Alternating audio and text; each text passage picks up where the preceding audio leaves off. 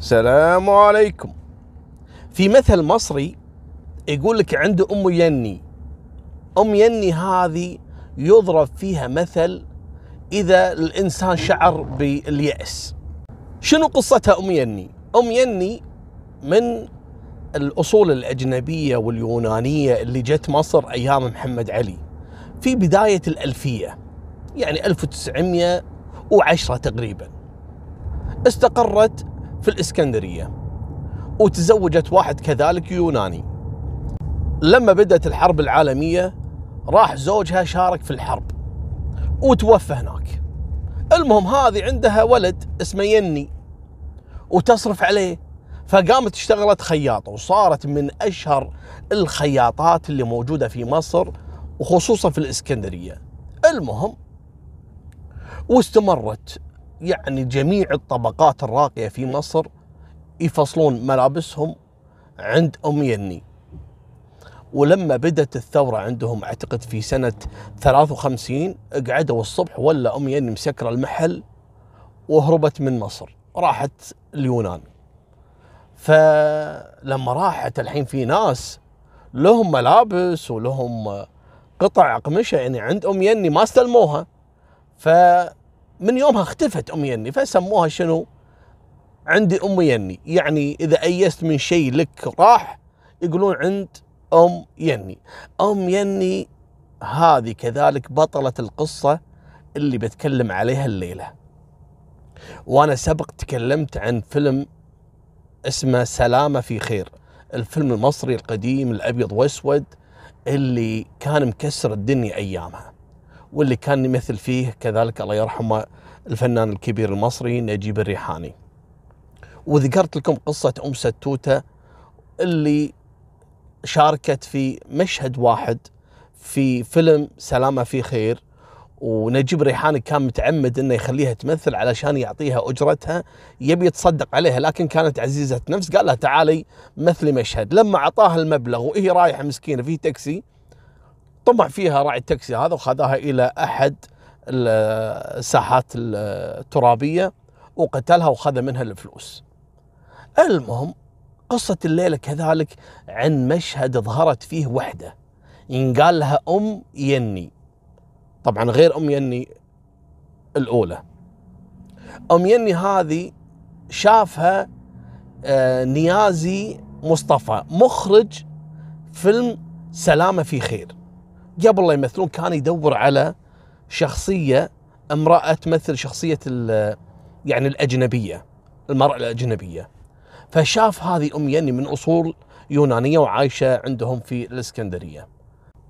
طبعا شافها عن طريق إعلان حط إعلان في الصحف إن إحنا محتاجين إلى وحدة تكون من أصول مثلا أجنبية شكلها أجنبي لأن عندنا آه، شخصية في فيلم. تقدموا كثير من البنات كانت من بينها هذه البنية اللي ينقال لها جربيس. شو اسمك؟ قالت أنا اسمي جربيس ام يني قالت تعالي عندنا مشهد نبيك تمثلين وكان معاها ولدها. قال لها جيبي ولدك معك ما عندنا مشكلة نبي الولد يمثل في المشهد كذلك. وفعلا مثلت هالمشهد وخلصت الدور اللي عليها وخذت نصيبها ومشت. طبعا الفيلم سلامة في خير كسر الدنيا مثل ما قلت لكم. ففي أول الأيام في سنة 1937 الفيلم ما انعرض على شاشات التلفزيون لا انعرض في المسارح في صالات العرض يعني في القاهرة. فقعد الفيلم هذا من محافظة لمحافظة سوى ضجة في مصر كلها إلى إن جاء اليوم اللي يروحون يعرضونه في صالة السينما في الإسكندرية. وأثناء عرض الفيلم لين وصلوا إلى مشهد اللي طلعت فيه أم يني جربيس. ويقوم واحد في صالة العرض أو يصرخ أو يلطم وكسر الدنيا! وتدخلوا المنظمين على الصالة! وطلبوا رجال الأمن! ما هم قادرين يسيطرون عليه! دخل في حالة هستيرية استغربوا ما هم فاهمين هو إيش يبي؟ ليش عصب؟ وش معنى لما وصلت اللقطة اللي شاف فيها أم يني؟ كأنه يعرفها. جو رجال الأمن ووقفوا العرض و... وتكنسل ذاك اليوم و... والصحافة بدأت تتكلم إن العرض وقف وصارت ضجة. المهم خذوا رجال الأمن هالرجل هذا والرجل كان شكله غريب لأنه تعرض للحريق في كامل جسده. كان مشوه بالكامل. ودوه إلى مركز الشرطة. شوي ويطلبون نيازي مصطفى مخرج الفيلم. قالوا له تعال. قال ليش تبوني؟ إيش تبون فيني؟ قالوا له علشان موضوع الرجال اللي قاعد يصارخ في صالة العرض. قال أنا شنو علاقتي فيه؟ قالوا له تعال وأنت راح تفهم الموضوع بالكامل. راح لمركز الشرطة.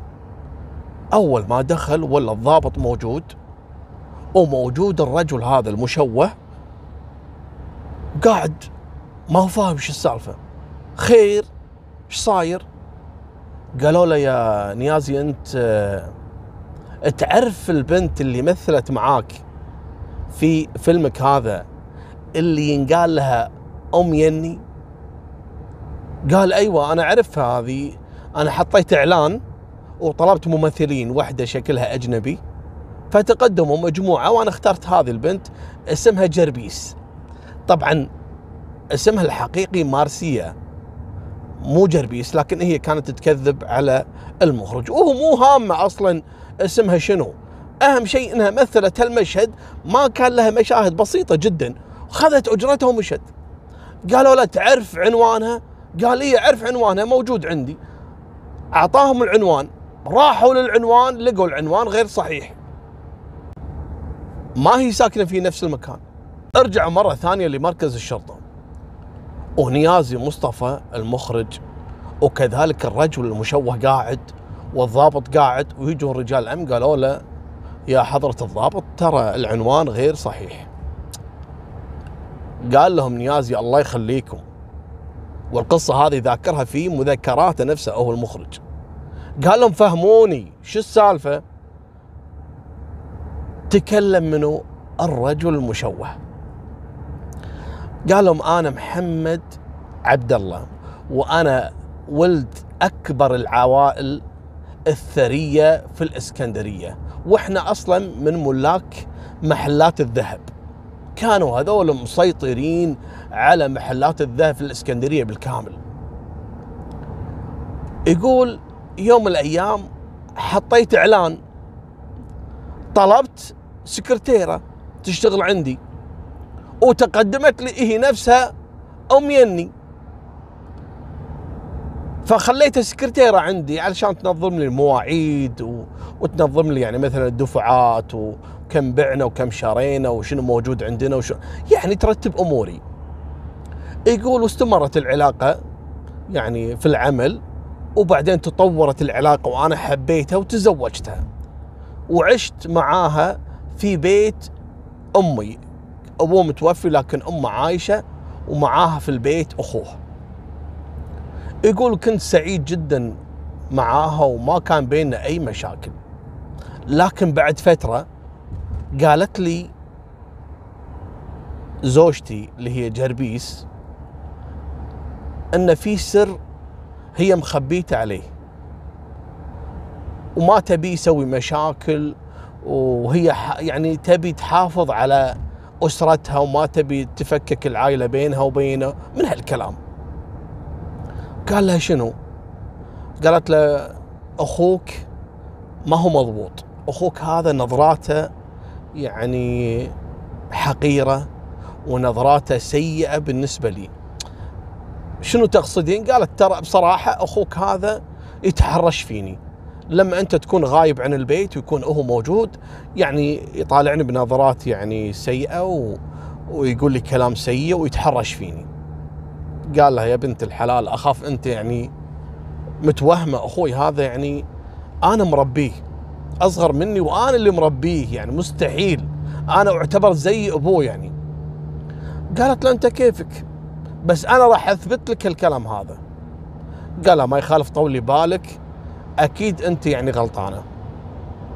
وتروح الأيام وتجي الأيام وأنا فعلا بديت أحس إن أخوي لما نكون قاعدين أنا وياه في المحل محل الذهب كل شوي يقول أنا آه، أبي أستأذن ابى أروح البيت أنا تعبان أنا كذا بروح أرتاح.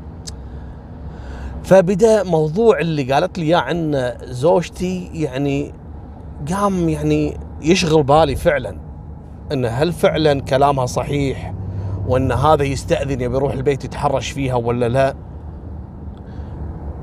لكن يعني بعد فترة يعني رزقت بي ولد وسميناه يني. زوجتي هي اللي اختارت الاسم وصار اسمها أم يني. وتروح الأيام وتجي الأيام وتتصل علي في أحد الليالي. قبل لا أقفل المحل وقبل لا يعني أخلص من الزباين اللي عندي قالت لي يا محمد الدليل موجود عندي في البيت. قلت لها شنو الدليل؟ قالت لي تعال البيت وراح تشوف أخوك بعيونك وهو يتحرش فيني. قلت لها شلون يعني؟ قالت لأنه هو اتصل علي من المحل وقال لي أنا جاي البيت وعاوزك بكلمتين راس يعني. فأنا عارفه إنه هو جاي يتحرش فيني لأن أنت موجود في المحل. فتعال خليك تكون شاهد. قال لا أنا جاي لك دلوقتي. وفعلا يركب سيارته ويطير البيت. أول ما دخل البيت ولا متماسكين زوجته مع أخوه. وتقول له بص شوف بص شوف أنا مش قلت لك أنا.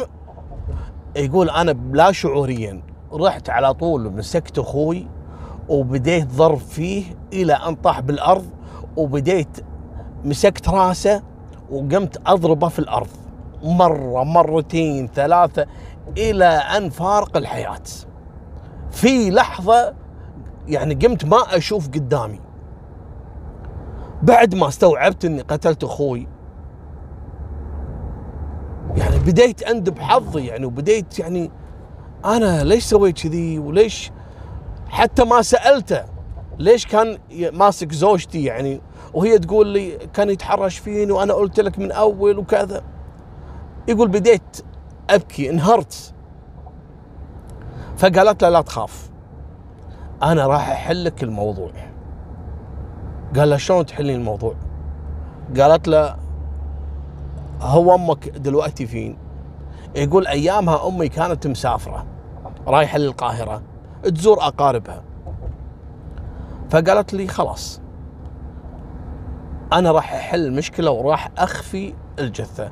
وتقوم جربيس وتتصل على مجموعة هذول من أقاربها. أول ما وصلوا قالت لهم شيلوا الجثة وأخفوها. وفعلا خذوا الجثة وأخفوها. وحتى محمد أخوه ما يدري وين ودوها.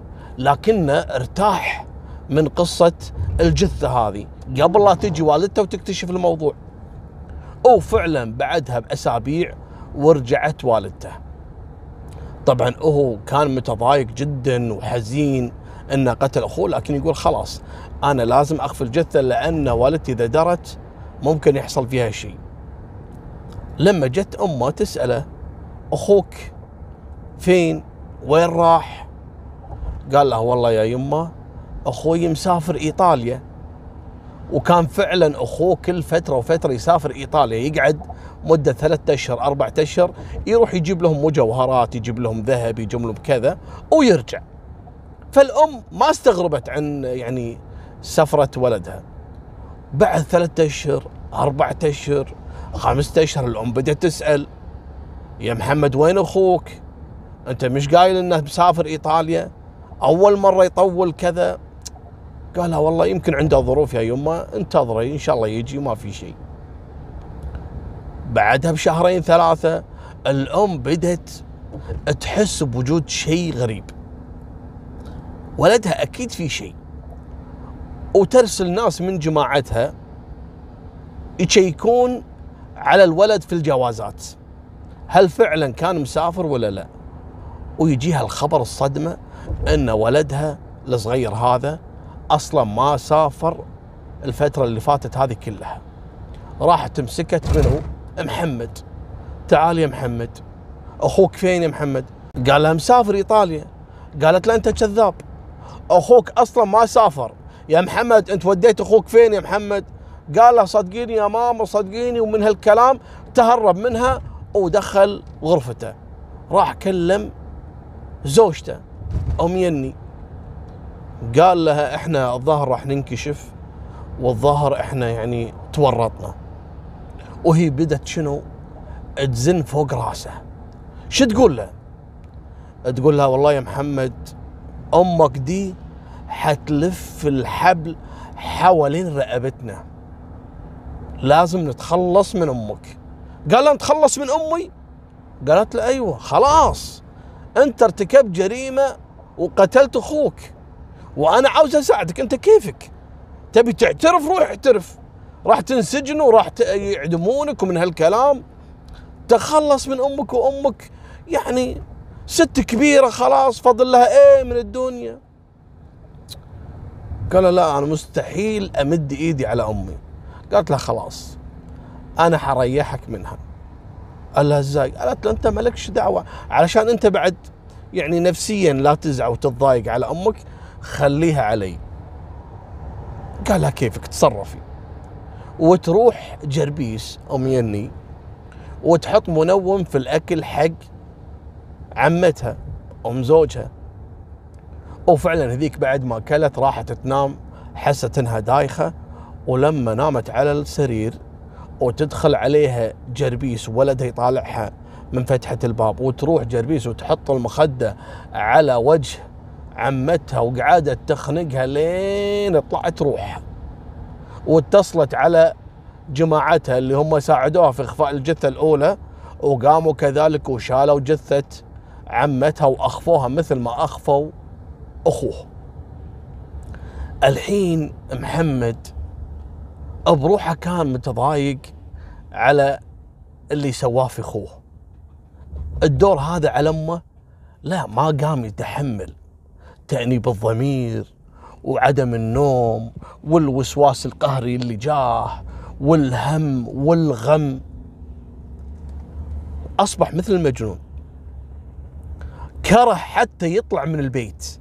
ما قام يروح حق المحل ولا يفتح شيء ولا يعني يبيع ولا يشتري ولا تدمر تدمر نفسيا. كان تجيه منه جربيس ام يني إيش فيك يا محمد؟ قال لا أنا خلاص. أنا حاسس إني راح أموت من كثر التفكير. أنا زي قتلت أخوي. وشلون وافقت إنك تقتلي أمي؟ شلون؟ قالت له خلاص ارتاح. واشرب كوباية آه، عصير بالليمون. وهدي نفسك وخليك قاعد في البيت. اعمل لي توكيل وأنا أشتغل مكانك في المحل. وأنا يعني مديرة أعمالك يعني عارفة شلون يمشي شغل. خلاص ارتاح ولين ترتاح يعني وتقدر تشتغل تعال. قال لها أوكي. وفعلا سوى لها توكيل وراحت تشتغل مكانه في المحل. وقعدت لها فترة لين هو يعني خلاص يعني ما في حل. الهم هذا قام ياكل بجسمه. نصحه واحد من أصدقاء اللي مرة في البيت. طبعا ما يقول لأحد السر. زار هذا صاحبك إيش فيك مختفي؟ وش فيك كذا؟ وليش حزين؟ وليش؟ قال والله صراحة أنا نفسيا تعبان. قال نفسيا تعبان لازم تطلع من البيت. لازم تتحرك لازم كذا. يا عمي اشتغل أي حاجة يا عمي تمشى شم هوا بس. شوي شوي راح تحسن حالتك. إذا تقعد في البيت راح تسوء حالتك أكثر وأكثر. قال والله كلامك صحيح. ويطلع من البيت هذا محمد عبد الله ويروح للبنك. يبي يسحب مبلغ يبي يبي يفرفش شوي الحبيب. يبي يروح يشتري الأغراض يبي يتمشى يبي يستانس يأكل يشرب يشم يشم هواء بس. يحاول ينسى. لما راح البنك ولا البنك يقول له إن حسابه صفر. الفلوس وهالملايين اللي كان مخبيها في حسابه كلها سحبتها جربيس. استغرب. سحبتها طبعا بالتوكيل اللي معطيه إياه. قال الظاهر عندها صفقة ولا شيء. ممكن. ليش استعجل؟ راح للمحل. ولا المحل مسكر. افتحها ولا ما في ولا قطعة ذهب ولا أي شيء. كانت فيه ثروة لأنه كان محله هذا من أكبر المحلات في مصر أيامها طار للبيت يدور زوجته ما لقاها. يحاول يتصل عليها في الأماكن اللي كانت تقعد فيه يعني وكذا. ما حصلها. المهم شوي ولا هي متصلة عليه. انت فين؟ انت كذا. أنا رحت البنك ما في فلوس. رحت المحل ما في ذهب. أنت وين رحت؟ قالت له تعال تعال أبيك موضوع. تعال للشقة الفلانية. تعملي إيه هناك؟ أنت قالت لا تعال خلينا نتفاهم. في موضوع حلو وفي صفقة وفي كذا. على الأقل احصل فلوس يعني وأملاكي. أول ما دخل الشقة ولا جربيس أم يني قاعدة وحواليها جماعتها هذول اللي من أقاربها. ويمسكوا لك محمد. وضرب ضرب ضرب إلى أن أغمى عليه. ما صحى إلا والنار حواليه مولعه حاطينه في وسط الشقة وصابين هالمواد سريعة الاشتعال ومولعين في الشقة يبي يحرقونه فيها. طبعا من كثر ما النار مسكت بجسمه الحبل ذاب هذا اللي كانوا مربطينه فيه. وبدأ يصرخ يصرخ يحاول أحد ينقذه. النار حواليه الباب مسكر ويقوم ويحذف نفسه من الدور الثاني على الأرض. ما مات. ويشوفون الناس اللي في الشارع وينقذونه ويدونه المستشفى. وهني تشوه لكن الله اعطاه عمر. بلغ رجال الأمن وقعدوا يبحثون. ولا هذه جربيس. اسمها غلط وبياناتها غلط. وجماعتها هذول أصلا ما هم جماعتها طلعت عصابة. لا إيش سوت جربيس هذه؟ بعد ما أخذت الذهب والأملاك اختفت. وقعد محمد يدور خمس سنوات ولا حصل شيء. قعد يشحذ آخر أيامه.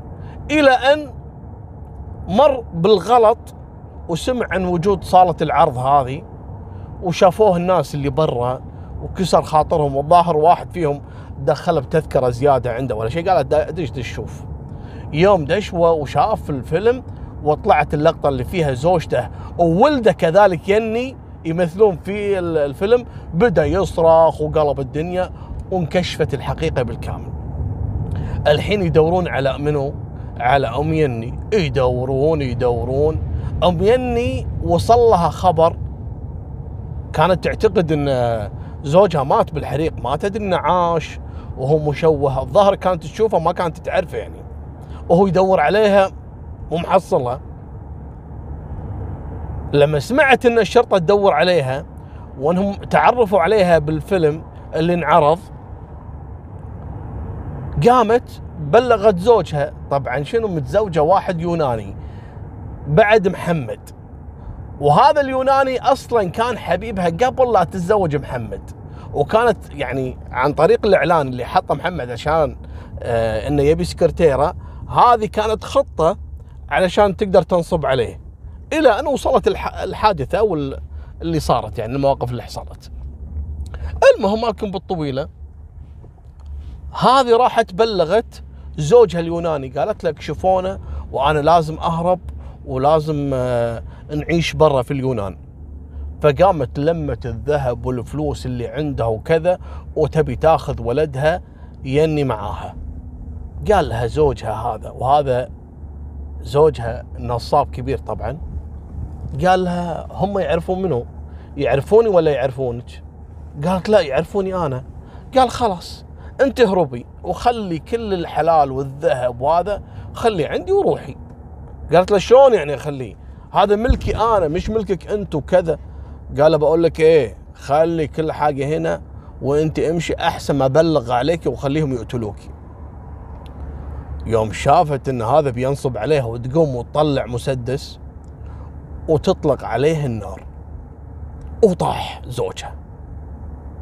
هي اعتقدت انه مات.